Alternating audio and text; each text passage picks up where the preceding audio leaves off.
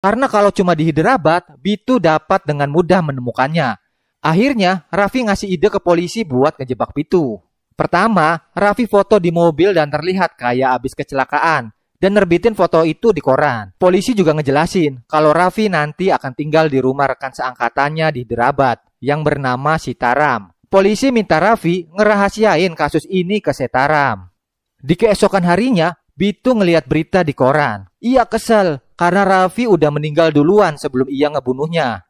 Akhirnya, Raffi sampai juga di rumah Setaram. Raffi ngasih tahu kalau dia dikirim Raja Manikyam untuk tinggal di rumah ini. Setaram tinggal bersama istri dan mempunyai satu orang anak laki-laki dan dua orang anak perempuan.